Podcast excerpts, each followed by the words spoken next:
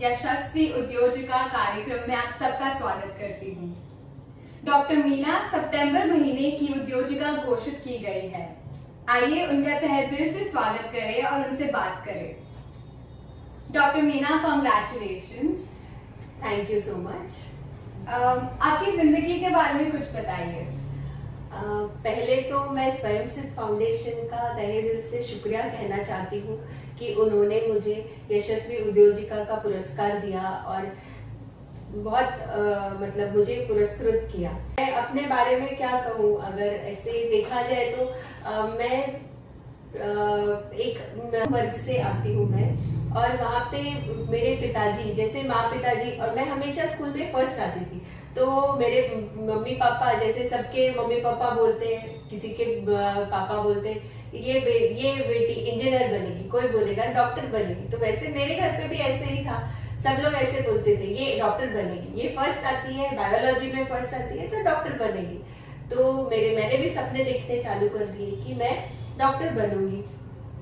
और फिर इसलिए फिर बाद में हमेशा से ऐसे ही था कि मुझे डॉक्टर बनना है। इसलिए मैंने ये डॉक्टर का प्रोफेशन ऑप्ट किया था। तो डॉक्टर में भी बहुत सारे डिपार्टमेंट्स होते हैं। आपने होम्योपैथी ही क्यों चुना?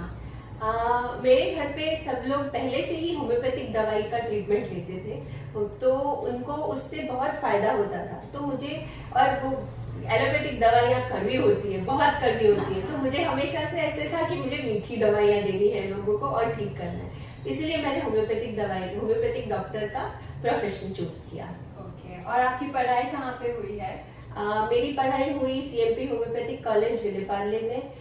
आ, तो हम लोग जैसे वाशी में रहते थे तो मैं रोज वाशी से विलेपार्ले मतलब तीन ट्रेन बदली करके कभी तो ये डायरेक्ट ट्रेन भी नहीं थी तीन ट्रेन बदली करके ऐसे छह साल तक मतलब छह साल की पढ़ाई हुई मेरी सीएमपी होम्योपैथिक कॉलेज में। वाह और फिर आपने प्रैक्टिस कहाँ पे शुरू किया? आ, जैसे मेरी पढ़ाई खत्म हुई वैसे तुरंत ही मेरी शादी हो गई। जैसे इंटर्नशिप खत्म हुई तुरंत शादी हो गई। लेकिन शादी हुई तभी मैंने एक ही मतलब मेरा ये था कि मुझे प्रैक्टिस करना है। ये मेरा मतलब ऐसे पहले से मेरा ये था कहना कि मुझे लड़का कोई भी चलेगा लेकिन मुझे प्रैक्टिस करनी है बस वही मेरा मेन मुद्दा था। तो वैसे जैसे शादी की फिर मैं बाद में आ, कुछ डॉक्टर्स के साथ मैंने बैठना चालू किया। उनको असिस्ट किया गायनेकोलॉजिस्ट स्किन स्पेशलिस्ट फिर पीडियाट्रिशियन एंड बाद में मैंने अपना खुद का प्रैक्टिस भी चालू किया तो जो एक दो साल तक मैंने खुद का प्रैक्टिस चालू रखा okay, और ये प्रैक्टिस आप कहाँ करती हैं अभी? अभी एट प्रेजेंट मैं प्रैक्टिस करती हूँ कांदिवली में लेकिन मतलब मेरा ऐसे हुआ था कि दो साल जैसे मैंने तभी एक दो साल तक प्रैक्टिस किया फिर बाद में मैं प्रेग्नेंट हो गई थी।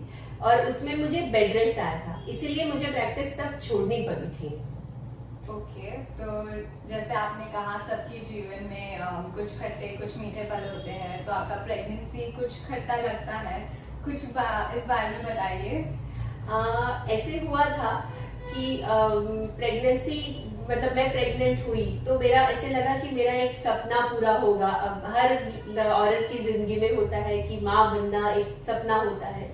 तो वैसे भी मेरा भी वैसे ही था लेकिन uh, क्या हुआ कि मेरी डिलीवरी जल्दी हो गई। साढ़े छह महीने पे ही हो गई प्रीमेच्योर डिलीवरी हुई थी मेरी। तो इसलिए काफ़ी मुश्किलें आई। प्रीमेच्योर बेबी हुई थी और दो महीने तक वो वेंटिलेटर पे और एनआईसीयू में थी। लेकिन हर मतलब हर मुश्किल आई हर प्रॉब्लम आया। सबका मैंने डटकर सामना किया और आगे बढ़ी। तो 10 साल पूरे मैंने मेरी बेटी को दे दिए थे। मैंने कुछ प्रैक्टिस प्रैक्टिस सब छोड़ दिया। पूरा मेरा मेडिकल का करियर पूरा मैंने मेरी बेटी के लिए यूज़ किया और उस पर काफ़ी काम किया मैंने और वो अब काफ़ी बेहतर है। उसके बाद मैंने प्रैक्टिस चालू किया। तो 10 साल से अभी वो 20 साल की है मेरी बेटी तो 10 साल से मैं प्रैक्टिस कर रही हूँ। अमेजिंग होम्योपैथी दूसरी दवाइयों से कैसे अलग है? एलोपैथिक दवाई और होम्योपैथिक पहली बात तो वो जैसे मैंने कहा था कि वो कड़वी होती है और ये मीठी होती है। आ, दूसरा एलोपैथिक दवाई में ऐसे होता है कि जैसे तुमको बुखार है तो उस हिसाब से दवाई दी। तुमको सिर दर्द है उस हिसाब से दवाई दी। तुमको आ, मतलब कोई भी प्रॉब्लम हो ये नहीं आ रहा तो उसको आने की दवाई दो। ऐसे हर एक प्रॉब्लम के लिए एक एक दवाई होती है।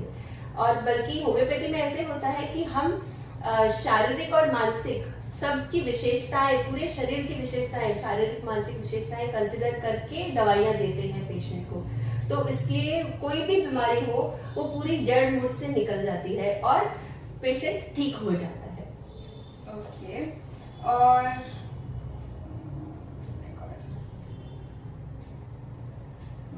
हाँ। आप एक कामयाब उद्योजिका बन चुकी है। आप दूसरी महिला को क्या कहना चाहती है? uh, मेरा सिर्फ़ यही संदेश है दूसरी महिलाओं के लिए कि उम्र कोई सीमा उम्र की कोई सीमा नहीं होती कोई भी नया काम शुरू करने के लिए।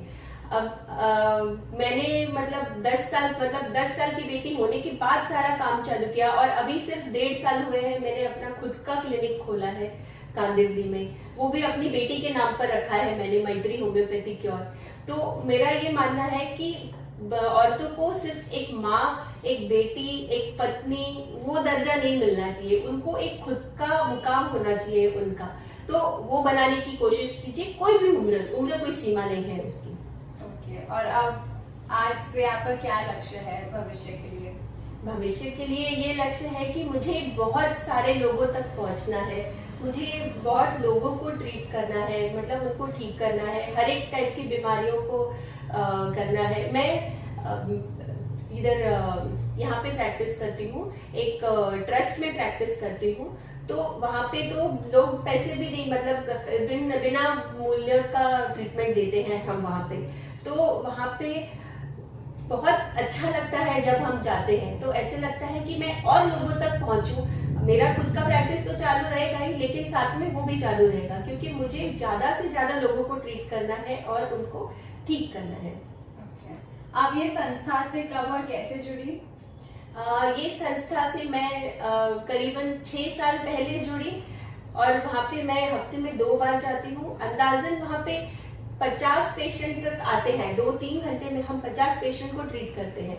तो इतने टाइम में इतने पेशेंट को ट्रीट करना और ऐसे, और बहुत ही गरीब लोग आते हैं, बहुत गरीब लोग। तो उन उन वो जब आके हमको बोल के जाते हैं कि, मैडम, आपने बहुत अच्छा किया, कृतज्ञता, जो उनकी कृतज्ञता होती है, वो हमें बहुत छू जाती है। तो वो मैं कभी नहीं छोड़ूँगी, मैं वो हमेशा से चालू, हमेशा चालू रखूँगी। ओके डॉक्टर मीना, आप, आपसे मिलकर मुझे बहुत अच्छा लगा और आपने आपका अमूल्य समय दिया, उसके लिए शुक्रिया। थैंक्स अलॉट मैं भी स्वयं फाउंडेशन को थैंक यू बोलना चाहती हूँ फिर से एक बार. Thank you